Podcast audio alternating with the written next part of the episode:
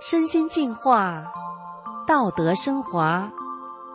现在是明慧广播电台的修炼故事节目。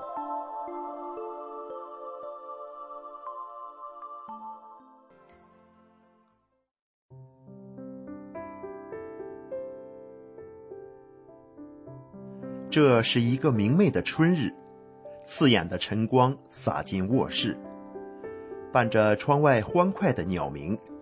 江光宇睁开了惺忪的睡眼。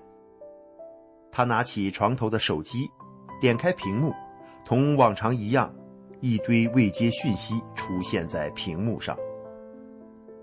有几个许久未曾联系的朋友发来的讯息，格外的吸引了江光宇的目光。一位朋友说：“电影看完了，好感动，你们真棒，能拍出这么好的电影，也为你感到高兴。”能找到这么好的信仰，祝你今后取得更多好成绩。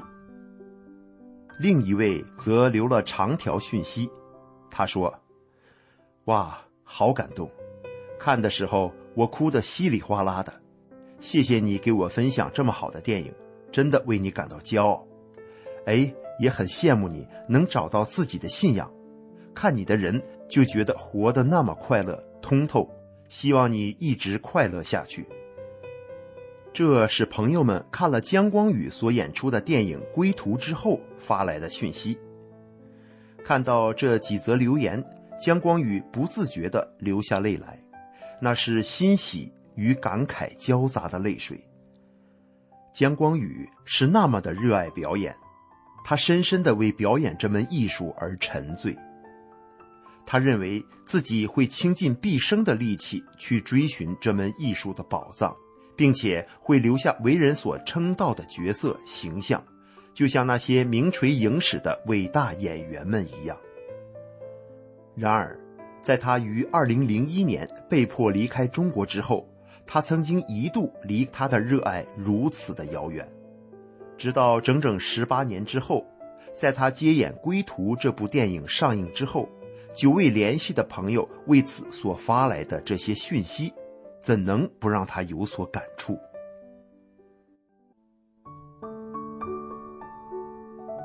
那年是一九九八年的四月，那时候北京的春天还是很明媚的。电视剧《雍正王朝》的剧组来到京郊大觉寺拍摄。大觉寺的寺院规模不是很大。几重红墙琉璃瓦的院落，在群山环抱之下，四周苍松翠柏，在山涧鸟鸣里的晨钟暮鼓，有着说不出的清幽静谧。饰演三阿哥的姜光宇随着剧组来到这里，二十四岁的他心里想着，这里倒还真是一处不错的修行所在。年轻的姜光宇为什么会有这么个奇怪的念头？虽然姜光宇希望自己有朝一日能像那些名垂影史的伟大演员一样，留下为人称道的角色形象，但是他却同时被一种恐惧深深所笼罩。他意识到，就算他这辈子真的取得了巨大的成就，拥有了巨大的财富和名望，可是他却始终难逃一死。只要一想到死后，就只剩下几根枯骨和一捧黄土，姜光宇就禁不住浑身战栗，无比恐惧。所以，年轻的姜光宇一直在思考生命的意义和目的。他为此读过许多佛教的经典。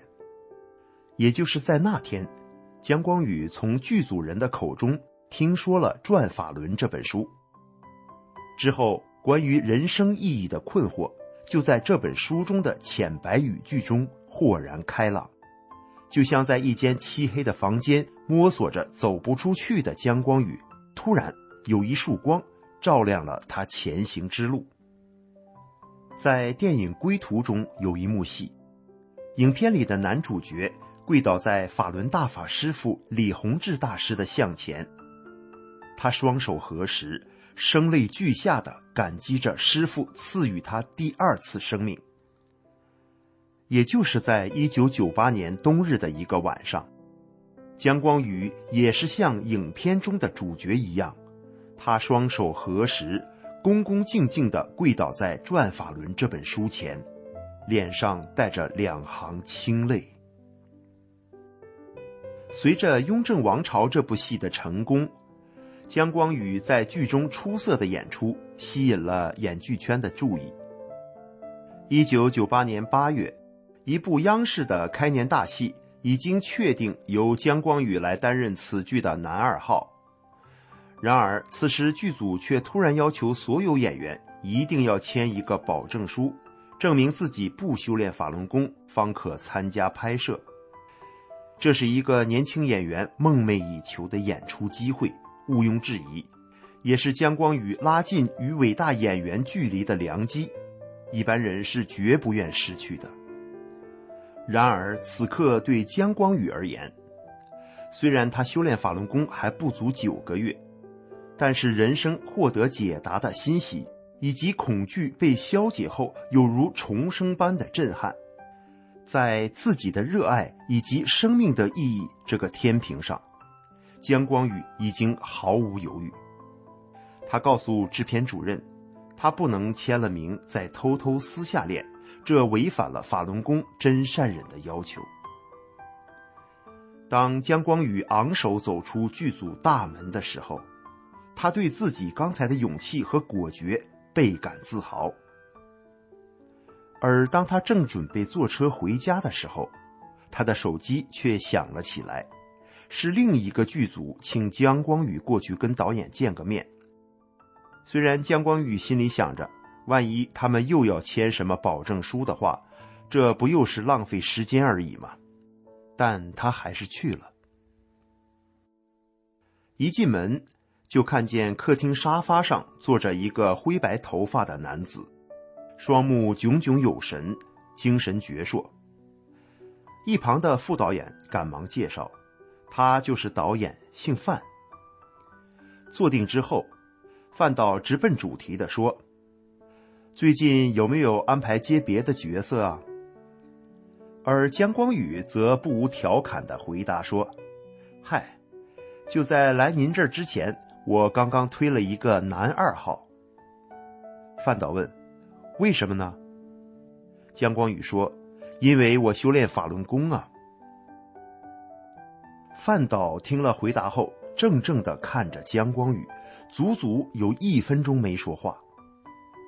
然后他洒脱的一笑，手指着姜光宇，大声说道：“小伙子，你真行，佩服佩服！冲着你这份真诚和勇气，如果你愿意的话，这个角色就是你的了。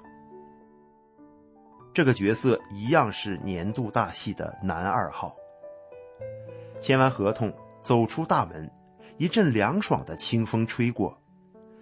姜光宇迎着的是北京的西垂晚照，失之东隅，收之桑榆。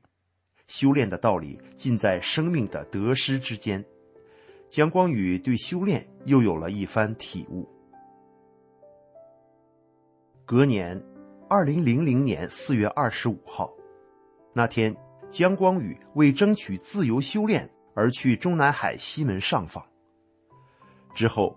他被送进了看守所，被关押了二十四小时之后，他被放了出来。走在北京城华灯初上的大街上，姜光宇突然感到了一阵孤独无助。偌大的中国，竟然再也没有一个可以让他自由修炼、从容生活的地方了。一股凄然彷徨的情绪笼罩了他。他无力的回到了家，然后一头倒在床上，便沉沉睡去。